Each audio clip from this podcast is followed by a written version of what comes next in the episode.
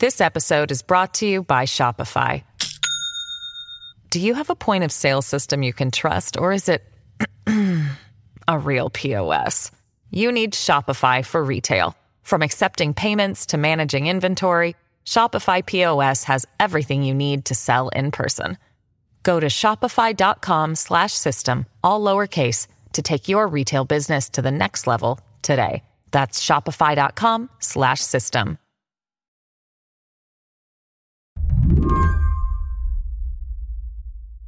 ProPublica's Mary Hudetz has spent the last few months thinking about what it means to be a collector, because museums all over the country have collections that mean a lot to her, collections of objects and collections of people. Museums took our ancestors. They took many people's ancestors, but they took the remains of Native Americans in vast quantities.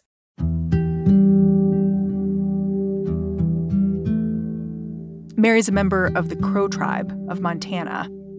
Growing up, she knew that museum curators and thrill seekers alike had pillaged Native burial sites. Sometimes bodies would be exposed and displayed. In the 1800s, I think there was sort of a culture, based on everything I've read over the last year, of even amateurs going out and taking from grave sites and then, going to the museum to see if they wanted it. Would you call them grave robbers? In some cases, yes. And thousands of remains are still with these institutions. Yes. Mary can rattle off these figures. Harvard University houses the remains of more than 6,000 Native Americans. Illinois State Museum has 7,000. And the University of California, Berkeley, has even more, nearly 10,000. Some of these museums have just huge collections. It's rattling to think that that's how they're treated. And they're treated that way because they're viewed as, or once were, as specimens who were there for researchers. But here's the thing. More than 30 years back, a law passed that was supposed to compel these institutions to repatriate what they'd taken, which got Mary wondering, why hasn't that happened? Today on the show, how some of America's most prestigious institutions have locked away tribal remains for decades, and why it is so hard for tribes to bring them home. I'm Mary Harris. You're listening to What Next? Stick around.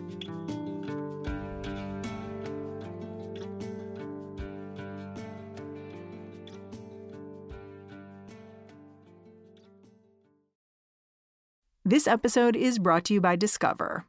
When it comes to your finances, Discover wants you to know they are the credit card that is always there for you. With 24/7 U.S.-based live customer service, everyone has the option to talk to a real person anytime, day or night. Yep, that means no more waiting for, quote, normal business hours just to get a hold of someone. We are talking real service from real people whenever you need it. Get the customer service you deserve with Discover. Limitations apply. See terms at discover.com/credit card. This episode is brought to you by Shopify. Do you have a point of sale system you can trust, or is it a real POS? You need Shopify for retail. From accepting payments to managing inventory, Shopify POS has everything you need to sell in person. Go to shopify.com/system, all lowercase, to take your retail business to the next level today. That's shopify.com/system. The law that was supposed to ensure that Native people could reclaim their ancestors goes by an acronym, NAGPRA. That stands for Native American Graves and Repatriation Act. It passed in 1990. Over the last year, Mary Hudetz and her team at ProPublica have used this law to catalog the number of remains housed all over the country and ask tough questions about why they remain locked up in the first place. Theoretically, tribes should be able to call up institutions and simply ask for their people and artifacts to be returned. But in practice, this is not so simple. Tribes have to prove a connection to the dead, and museums have to accept that proof. Today, more than 100,000 Native remains have yet to be returned, according to a ProPublica database. So I asked Mary Hudetz to focus on just one of these institutions, UC Berkeley. Mary says Berkeley's extensive collection is a remnant of a 19th century bone collecting craze, when the university tried to dig up as many remains as it could. When Berkeley was founded, I want to say in the late 1860s, soon after that, they had started to collect from Native American grave sites. Berkeley was this new institution on the West Coast, and it wanted to be great. It wanted to be like Harvard, which already had a museum, was already collecting, that somehow to be a great institution in this country, a great university was to collect from Native American graves and just amass them and make them available for research. You write that there were so many remains that they were eventually stored in a basement beneath a Berkeley swimming pool, and that anthropology professors used these remains in their skeletal anatomy classes.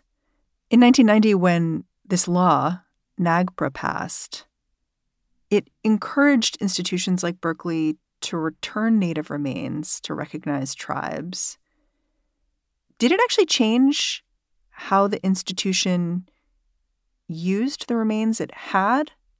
No. I mean, so the thing about NAGPRA is that it's been good because it got new institutions to report what they had. It's sort of forced conversations where they may not have happened before between tribes and institutions.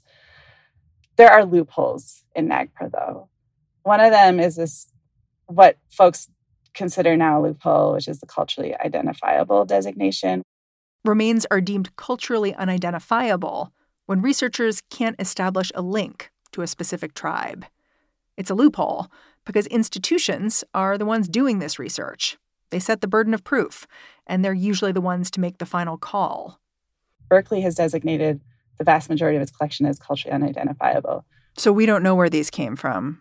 So what the thing is that they may very well know exactly where they came from, the very point geographically, but they're saying, we just can't say which tribe to give these back to. And so we're stuck and we need to keep them. Yes. And when they keep them, there's more to the loophole. It's that for the last 30 years, if remains were designated or items as culturally unidentifiable, then an institution actually could continue to use them for research and also for teaching. Yeah, you've pointed out one problem with this law, NAGPRA, is that it puts the onus on tribes to do the work. Like, they have to go to these institutions and figure out who among our people may be here and make the case that we want these remains back. This is important to us. This may take years, involve travel, involve lawyers. And you talk about how the institutions have fought this from the very beginning. Like, you track down a hearing from one of the very first tribal challenges to Berkeley's collection of skeletal remains. This is like 1993. Can you explain what happened when representatives from the indigenous community had to talk one-on-one with people from Berkeley and try to come to some kind of agreement? Yeah. So this conflict was the very first conflict under NAGPRA, formal conflict or dispute.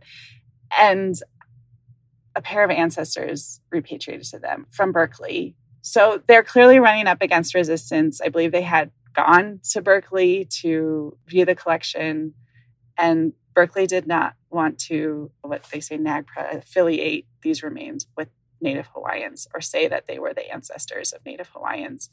So they took their dispute for the very first time before this Federal Review Committee, and it was a really bitter hearing.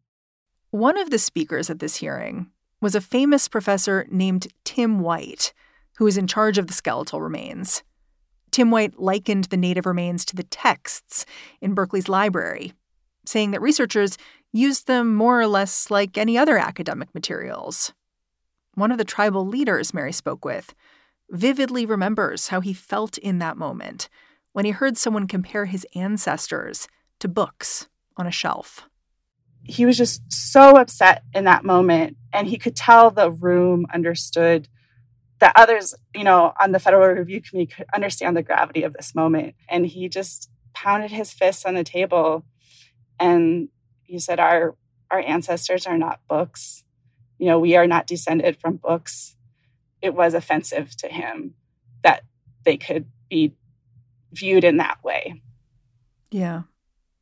When you looked into Berkeley's relationship with the tribal community, with the collection of skeletal remains, the name Tim White came up again and again. And he's a very noted anthropologist, but he fought very hard to continue teaching with Native remains. He seemed to treat the university's collection as his personal collection, like would just house it in his office, and resisted any attempts to have the relationship be more formal. Even his colleagues seemed to take real issue with him and how he treated these bones. It makes me wonder, how do you think he was able to do that for so long? So Tim White will dispute that he ever viewed the collection as his own. He kind of notes that he was able to obtain remains and, have them in his lab through loans from the campus's museum. But he was able to teach with remains, keep them in his lab, in part because of sort of this culturally identifiable loophole I mentioned earlier. He notes that he always followed the law. And indeed, the law allows professors still to teach with remains that have not been affiliated with a tribe.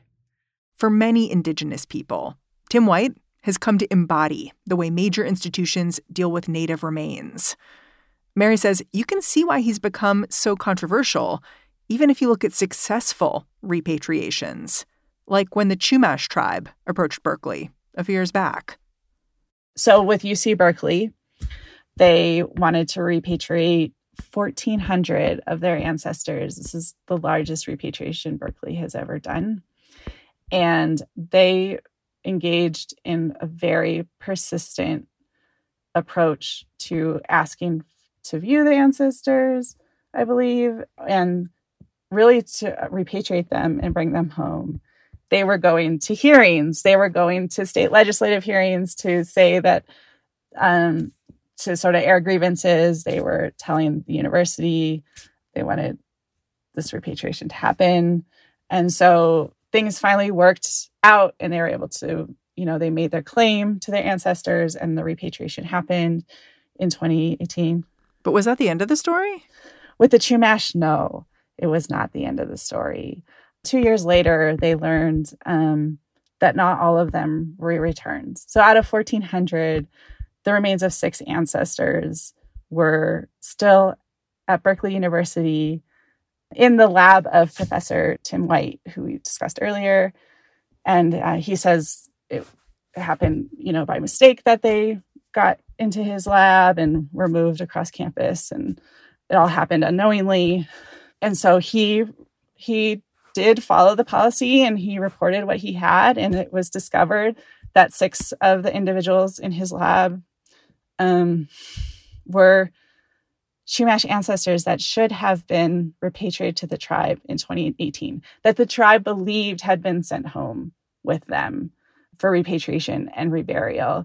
And it is 6 out of 1,400, but I think among Native people, it's just as we live today, every person matters. And so it was painful to know that what had happened was incomplete. It's been now more than 2 years since that discovery happened. It's actually been exactly 2 years since they learned that their ancestors had not been returned to them as they told they had been. In their quest for answers, they've also learned that Berkeley has yet even more missing Chumash ancestors. And this kind of goes to perhaps the vastness of Berkeley's collection, and that out of the many thousands of ancestral remains that they hold. Some are just cannot be found. You ended up reporting on a lot of problems at Berkeley. One thing I noted, though, is that you said that the anthropological museum there is currently closed because they're sorting through remains to repatriate them, possibly. So does that mean Berkeley's finally confronting its collection and the implications of it head on?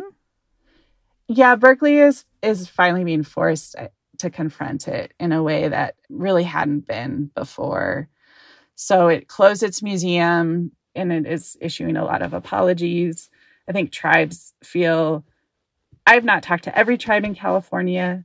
Much of its collection comes from California. But the tribes I have spoken to, I haven't spoken to one that really believes that there is a change, a sea change happening there in the way that, you know, the administration might describe. I think that results from decades of mistrust and, you know, really painful episodes. And so they want to see the action. After the break, what would action to fix this system look like?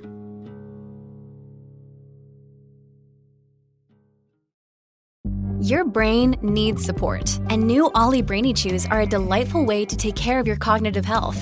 Made with scientifically backed ingredients like Thai ginger, L-theanine, and caffeine, Brainy Chews support healthy brain function and help you find your focus, stay chill, or get energized. Be kind to your mind and get these nootropic chews at Ollie.com. That's OLLY.com. These statements have not been evaluated by the Food and Drug Administration. This product is not intended to diagnose, treat, cure, or prevent any disease. It's the Kia Summer Sticker Sales Event, so give your friends something to look at, like a B&B with an ocean view, an endless field of wildflowers, or a sunset that needs no filter. Make this a summer to share and save with a capable Kia SUV or powerful sedan. See your local Kia dealer or visit Kia.com to learn more. Kia, movement that inspires. Call 800-334-KIA for details. Always drive safely. Sale applies to purchase of specially tagged 2024 vehicles only. Quantities are limited. Must take delivery by 7/8/24. In some ways, what's happened at UC Berkeley shows everything wrong with NAGPRA, that repatriation law. It puts the onus on tribes to do the research, yet it gives institutions outsized power over the final repatriation decisions. It also makes it easy for figures like Tim White to stall the process. That being said, Berkeley has repatriated thousands of remains since NAGPRA passed. Likewise, the Field Museum in Chicago, the University of Colorado, and many other institutions have made steady progress when it comes to repatriation, even if tribes and activists think that progress is way too slow. So I asked Mary Hudetz what it looks like when this law, NAGPRA, actually works as intended. She said it can actually be very simple. Tribes say it works well when an institution does not immediately dismiss their stories about who they are. And, you know, stories in tribes can be very foundational. I use the word story, but it's a history of who they are. And it's been passed down over many, many years. And sometimes tribes say that an institution will discount that history, which then means sort of discounting the tribe's claim to who their ancestors are. They'll say, where's your proof? They have to say that. We have seen instances where an institution will just say, we're not accepting this evidence. And they don't have to say why. Because they're the final arbiters. Yes. You know, even that committee that the Native Hawaiian organization went before in 1993 is really limited in telling a university what it should do. It can offer a recommendation, but the university will make the decision on what actually happens. I want to talk about what happens now, because it does seem like we're at a turning point. And I say that because of your reporting, which is so thorough. But then also it's clear from your reporting how Indigenous people are empowered. We have our first Indigenous woman, Deb Haaland, in charge of the Department of the Interior. How is that impacting the conversation about how to fix this law, NAGPRA, and how institutions respond when Native people reach out? Oh, it's having an immense impact on this issue. The Interior Department under Deb Haaland is proposing new regulations and on speeding up the process of repatriation. She wants it to happen in 3 years, right? All of the remains to be repatriated. Yes. I think the clock on that would start maybe like a year or so from now if these regulations are approved as is. Is that even possible? Some people you spoke to said it would take 70 years. In some ways, I think it could be possible. I'll say, I think there's kind of two answers here. On the one hand, a lot of sources tell us it's just a matter of institutional will. For an institution to say, we are affiliating these remains to tribes, we are going to repatriate them. It's also possible to remember that you can repatriate sort of on paper, like you're transferring legal control to a tribe, but maybe a tribe needs the time to decide what to do, how they want the burial to go. And that can take time. So I guess if you want to speed up the process, you need to resource it too. Yep, you do. And these institutions have massive budgets, some $1 billion or more. And even these institutions will sort of cite how expensive the process is, how complicated it is. But it's, you could add more federal funding, but I think it's a question of priorities. Are you optimistic about the next few years when it comes to repatriation and the impact of your reporting? I could see some movement happening. And the only reason... That does not sound like optimism. Well, I was going to say the reason that it could happen is this is a time when the issue is getting some attention.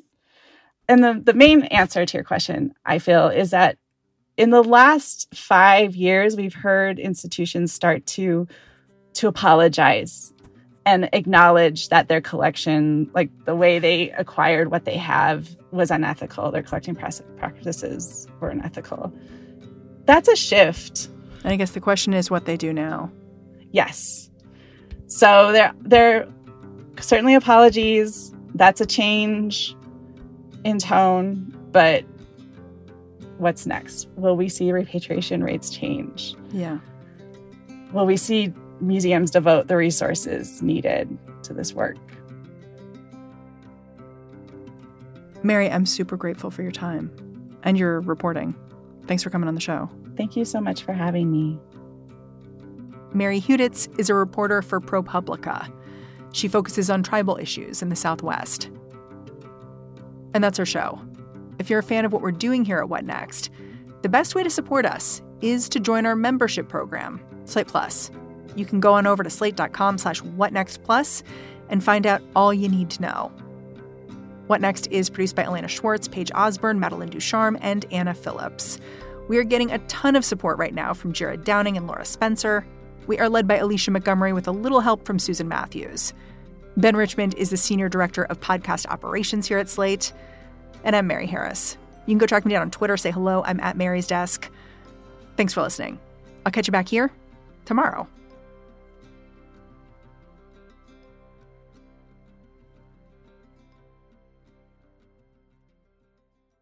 This is the story of the one. As head of maintenance at a concert hall, he knows the show must always go on. That's why he works behind the scenes, ensuring every light is working, the HVAC is humming, and his facility shines. With Grainger's supplies and solutions for every challenge he faces, plus 24/7 customer support, his venue never misses a beat. Call quickgrainger.com or just stop by. Grainger, for the ones who get it done.